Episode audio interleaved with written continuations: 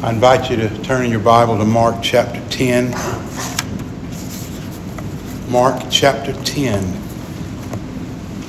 Tonight we'll look at verses 13 through 16. Mark 10, 13 through 16. Once you've found that place, please stand for the reading of God's holy word.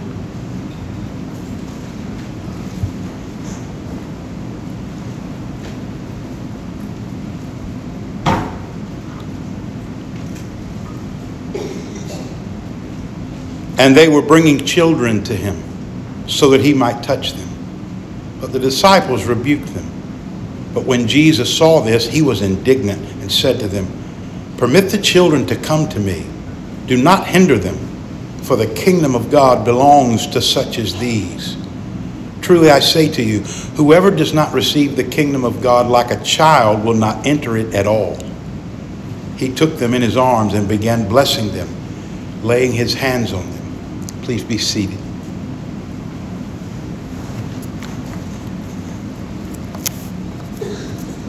As I was contemplating moving from Tupelo, Mississippi to Society Hill to serve as your pastor, there was a point when I think I realized that I had to come.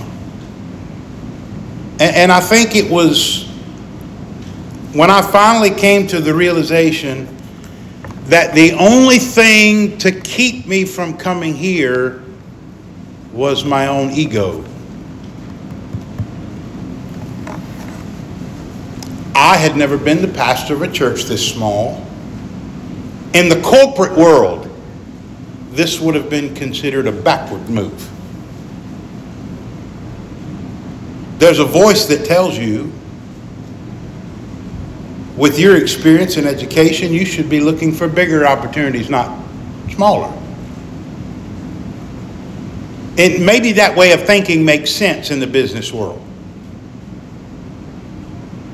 But as followers of Christ and as a preacher of the gospel, that way of thinking is nothing but egotistical, sinful pride. For me to refuse to come here simply because it was a smaller church would be allowing my ego to make the decision and not God. See, here's the problem the world doesn't value little, does it? The world doesn't value little, it values big. See, in the world, the goal is to move from little to big as quickly as you possibly can. But here's the thing I want to say to you tonight Jesus loves little. Jesus loves the little children. He places great value on what I'm going to call littleness. For Jesus, being little is a big deal. In this section of Mark's gospel, as I've been telling you, Jesus is working to change the way his disciples think.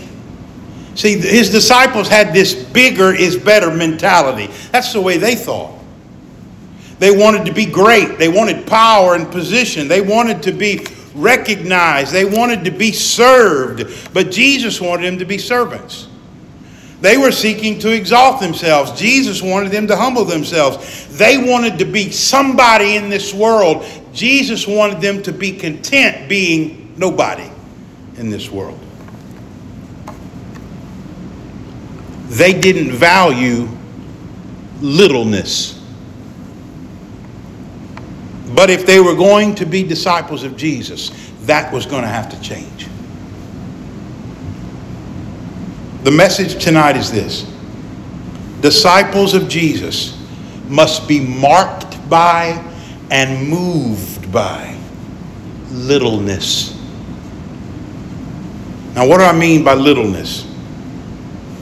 Well, Jesus uses children in these verses to teach us what littleness is. And he teaches us why disciples being little is such a big deal. There are three things I want to show you in these verses that I pray will help us understand and apply God's word for us this evening. Here's the first thing I want you to notice Jesus defends littleness. Jesus defends littleness. What's happening here, you see in verse 13, they were bringing children to Jesus that he might touch them. Now, this is most certainly the parents. Those family members were bringing little ones to Jesus. And the thing I, I need you to keep in mind is they weren't coming to be healed. Okay? They wanted Jesus to touch the children, but it wasn't because they were sick. They weren't looking for healing. The touch they desired was part of pronouncing a blessing on the children. Now, these would have been small children, infants. You'll notice in verse 16, it says Jesus took them in his arms. They were small enough that he could take them in his arms. Little children, infants. Now, what I want you to, what I want to do, I want to give you kind of an example of this, what it is they were seeking from Jesus. This idea of blessing the children. I want to read you Genesis 48, verses 14 through 16. This is an example of the kind of thing that we might be talking about. Israel is mentioned here. Israel, you remember, is Jacob. God named him Israel. What's happening here is this is after Jacob's family moved from Canaan into Egypt. You remember Joseph was the second in command in Egypt? Well, the family got reunited with Joseph and they moved to Egypt. And when they got there, Jacob, or Israel as he's called here, meets his grandchildren, Jacob's two children, Ephraim and Manasseh. And in these verses, he blesses them. Listen to what it says. But Israel stretched out his right hand, laid it on the head of Ephraim, who was the younger, and his left hand on Manasseh's head, crossing his hands, although Manasseh was the firstborn. And he blessed Joseph and said, May the God before whom my fathers Abraham and Isaac walked, the God who has been my shepherd throughout my life to this day, the angel who has redeemed me from all evil. May he bless these boys. May my name live on in them, and the names of my fathers, Abraham and Isaac, and may they grow into a multitude in the midst of the earth. He puts his hand on these children and pronounces a blessing on them. Basically, it's a prayer for God to show favor and blessing to these children. That's what these parents were coming to Jesus for. They had seen Jesus' extraordinary power, and they knew he had some type of intimate connection with God, even if they didn't fully understand what it was. And they want this man of God to bless their children, to lay his hand on them, and essentially say a prayer for God to bless them. But what's happening here? The disciples, you see, in verse 13 rebuked the people. Um, a rebuke is a forceful warning. It's, uh, it's expressing strong disapproval. In other words, the disciples are basically, every time somebody would try to come to Jesus with their children, the disciples would say, Look, you shouldn't be bothering Jesus with these kids. Get out of here. And the verb tense lets us know that every time somebody tried to come, the disciples kept turning them away over and over and over. You see, in the modern West, we regard tenderness to children as a virtue. Think about this.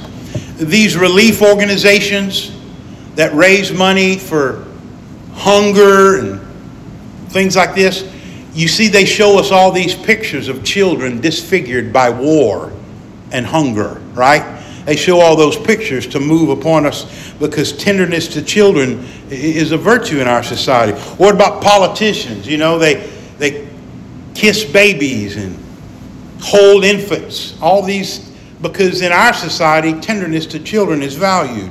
But in ancient Jewish society, they didn't regard children with this same kind of affection childhood was typically seen as an unavoidable period between birth and adulthood. In the ancient world, children didn't have any status. And it's simply because nobody would stand up for them, nobody would fight for them, simply because they weren't valued very much by society. Now, the question is why were children not valued by society? And here's where we start to understand what I mean when I talk about littleness. Children were totally dependent on someone else for everything. They could not contribute anything to the family's survival or way of life. That's why they weren't very valuable.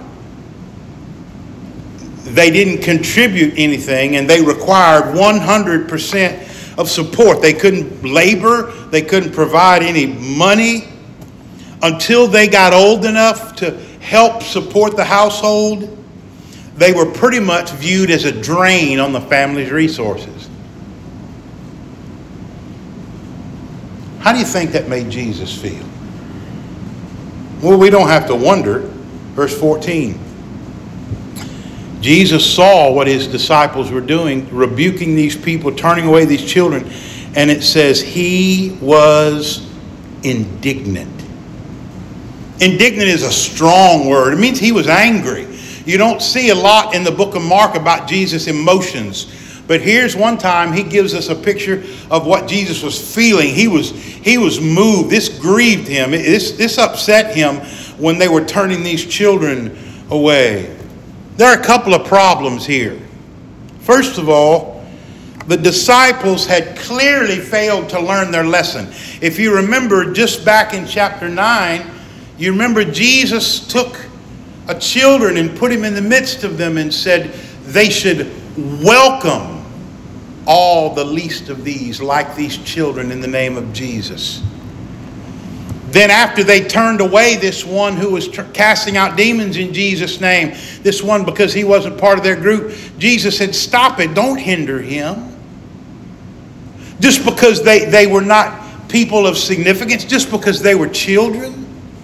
But clearly, the disciples still don't get it because here they are again not valuing those that Jesus values, looking at them as if they're insignificant, as if they're unimportant.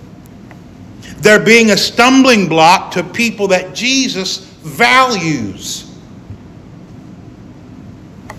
Now, when we think about children in this section of verses, this is not just kids we're thinking about. It's a picture of who children represent. Children represent those who are helpless on their own, people who have no status to commend them, people who are completely dependent on somebody else. But you see, that's why Jesus values them. Jesus values them because they're completely dependent, helpless. They have nothing to give, nothing to offer. But you see, that's the same reason the disciples turned them away. Are you following what I'm telling you? The thing that the disciples didn't like about these children is the very thing that Jesus loved about these children. Jesus is angry because the disciples still don't get it. Little people are a big deal to Jesus. And I don't just mean children, children and people who would be represented by children. Those who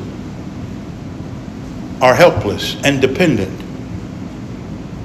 So Jesus responds to the disciples with two commands one positive, one negative.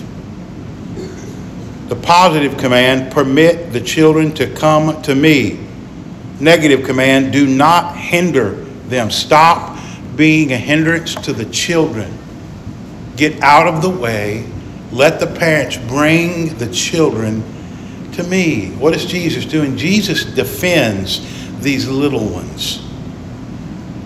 But not only does Jesus defend littleness, I want you to see this, and here's where we get really to where this passage really is bringing home the meaning. Jesus requires littleness. Not only does he defend it, he goes on to say that littleness is necessary. In the second half of verse 14, we find out why Jesus places such a high value on littleness. Permit the children to come to me, do not hinder them, for the kingdom of God belongs to such as these. The kingdom belongs to them. Does that mean they have ownership in the kingdom? No, that's not what it means. He said, the people these children represent are the ones who are given the right to share in the blessings of the kingdom. That's what he means when he says it belongs to them. They have been given the right to take part and share the blessings of the kingdom. They are the ones who have become joint heirs with Jesus. It is those who are marked by littleness who have a share in the kingdom of God. And if you'll think about it, Jesus said the very same thing somewhere else in the, in the Bible. Matthew chapter 5, verse 3. Blessed are the poor in spirit, for theirs is what? the kingdom of God. What does it mean to be poor in spirit? It means to recognize and acknowledge that before God, spiritually, you are bankrupt. You have nothing to offer, nothing to commend yourself to God. You're like these children dependent, helpless, needy. Jesus said it's those people who have a share in the kingdom of God. Think about this. The blessings of the kingdom of God are those are belong to those who come to Jesus with nothing of great value to offer him. Nothing to commend themselves to him. Listen, here's, here's where it really here's where the rubber really meets the road. The kingdom belongs to those who come to Jesus totally and completely dependent on Him. Just like children are totally and completely on their parents. To have a place in the kingdom, the only way you get in is to come to Jesus totally and completely dependent on Him. Now, notice verse 15.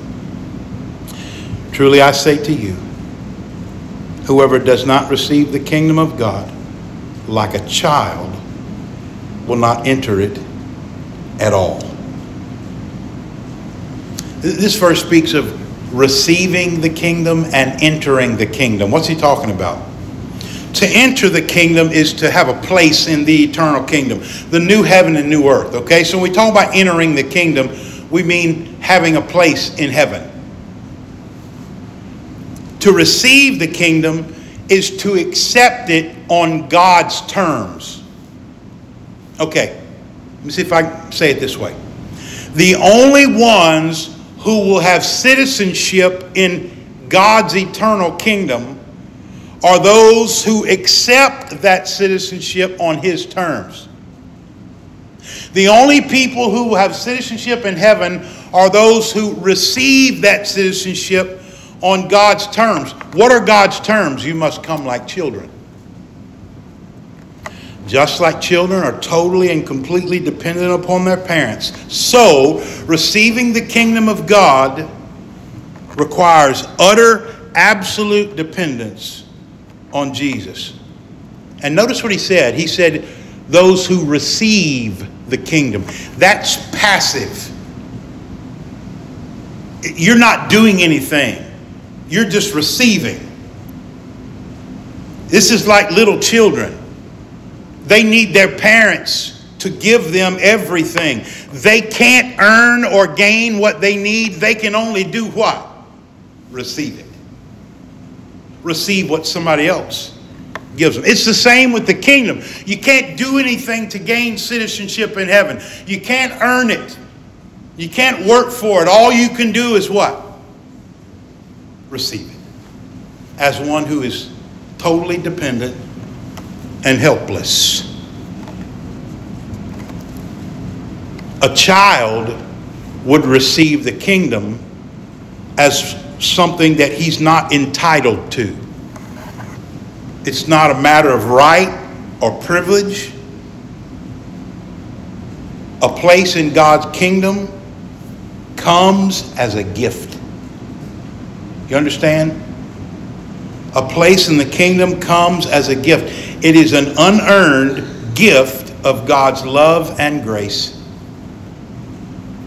You can't receive the kingdom any other way.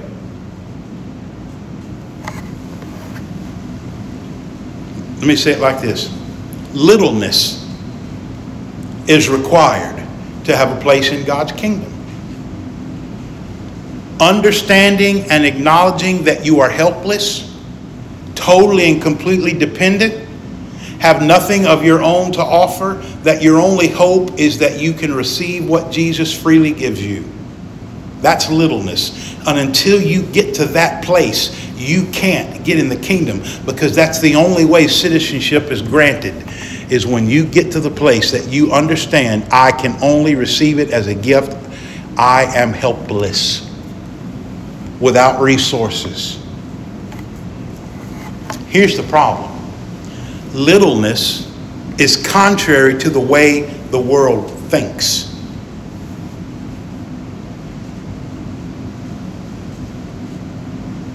The world doesn't value the lowly.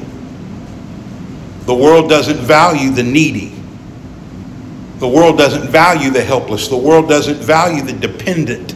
Those aren't the ones the world values. That's who Jesus says gets in the kingdom, but in the world it's the other way around. The ones who get somewhere are not the lowly and the weak and the helpless and the dependent.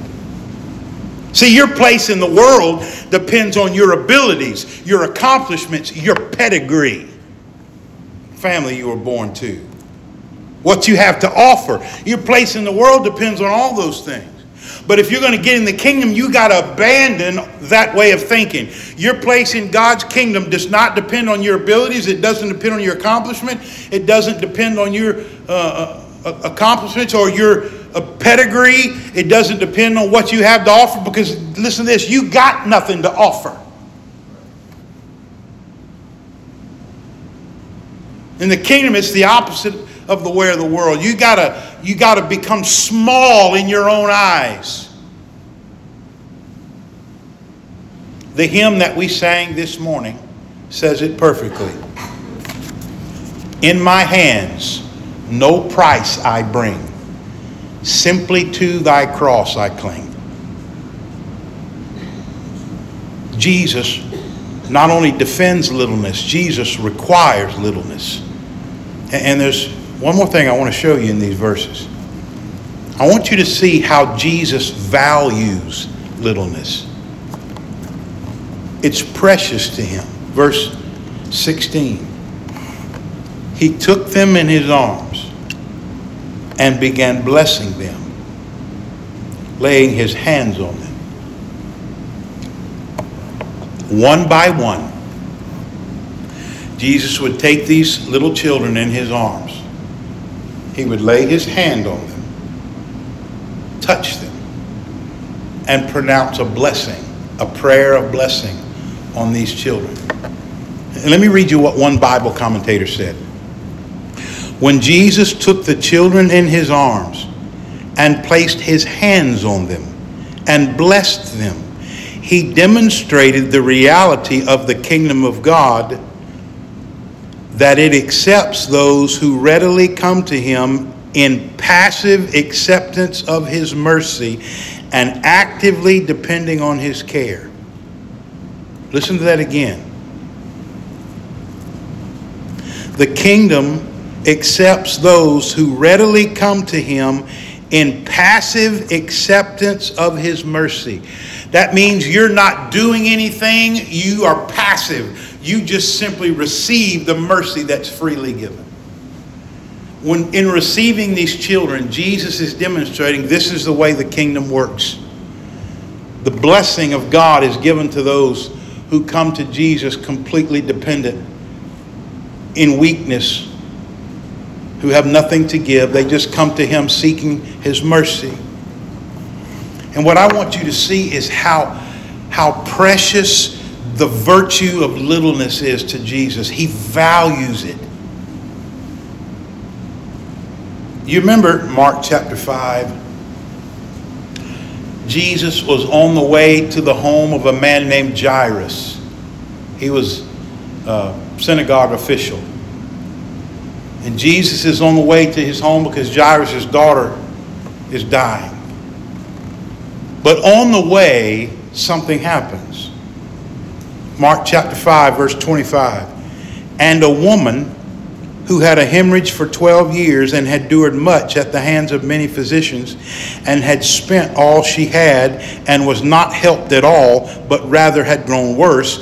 After hearing about Jesus, she came up in the crowd behind him and touched his garment. For she was saying, If I just touch his garments, I will be saved from this. Now, I want you to think about this woman. You know this story.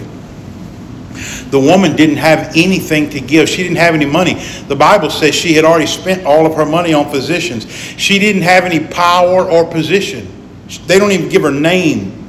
In fact, she's not even supposed to be in that crowd. She was ceremonially unclean. She had nothing. She was helpless, utterly dependent. She came to Jesus without anything but faith. She came relying totally and completely on him. The crowd would have rebuked her severely, but not Jesus. What did he do? He touched her. Well, she touched him, actually.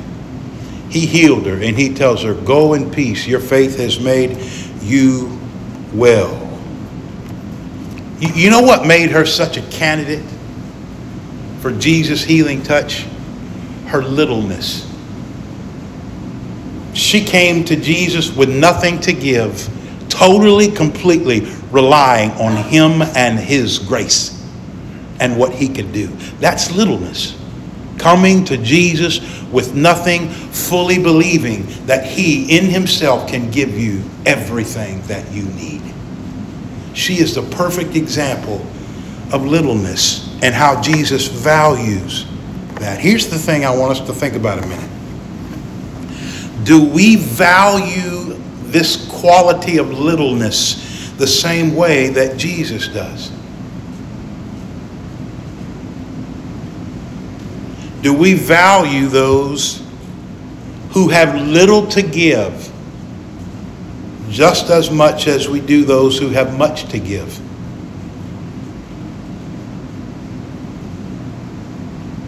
Yes, disciples are supposed to be marked by littleness. If we don't have the quality of littleness, we don't get into the kingdom. But beyond that, we should be like Jesus. We're supposed to be moved by littleness. When Jesus saw those who were dependent and helpless and needy and just looking to him with nothing, he's moved.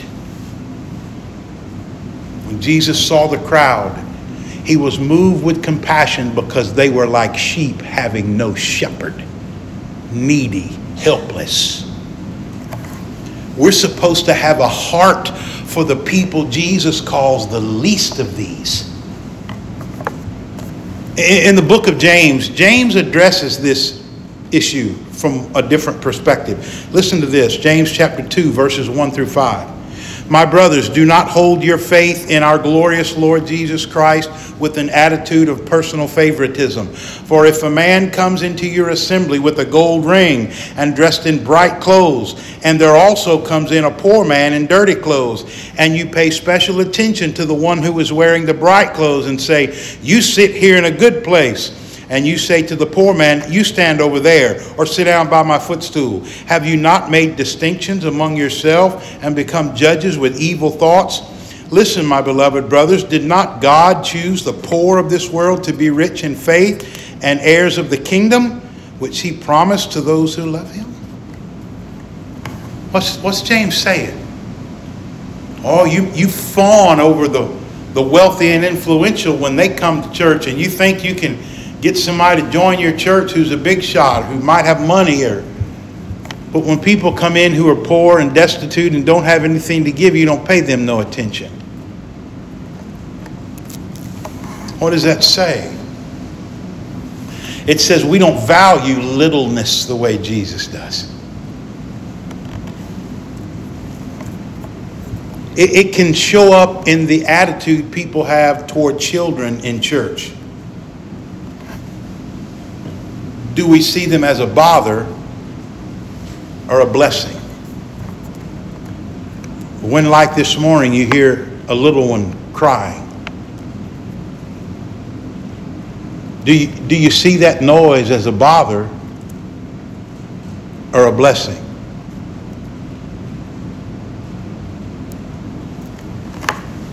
Well, what about the poor and the needy? What about those that society considers outcasts? Do we look past them like everybody else? Why does Jesus value the little so much? Because they are prime candidates for citizenship in God's kingdom. I wonder if you've ever thought about that. Those who surround us, who are needy and poor and dependent, do you know those people may just be prime candidates for citizens in the kingdom of God? people who recognize their need, people who recognize that they're dependent.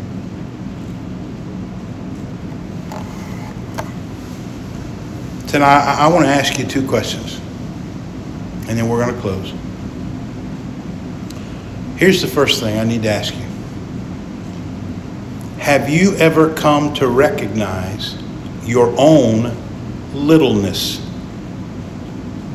And what I mean is this Have you ever come to a place that you realize that you stand before God utterly, absolutely helpless? You have nothing to offer God to commend yourself to Him. You don't have any good works to impress God. You don't have any good deeds to commend yourself to God. God is not impressed by your pedigree. Your resume don't mean anything to God. Your grades don't mean anything to God. How godly your parents or grandparents were don't mean anything to God. You stand before God naked and undone without anything to offer. Have you ever come to the place that you realize that? that I don't have anything. Spiritually, before God, I am bankrupt. I am destitute. And my only hope is that He will give me what I don't have and what I don't deserve, and that I can just receive it by grace. Have you ever come to the place that you realize that that's you? Have you ever seen your own smallness? Because if you haven't, you're not in the kingdom of God.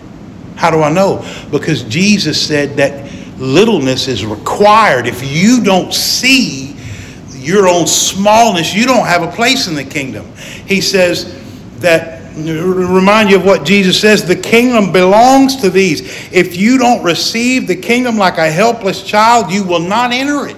Have you ever come to that place? Oh God, I am helpless.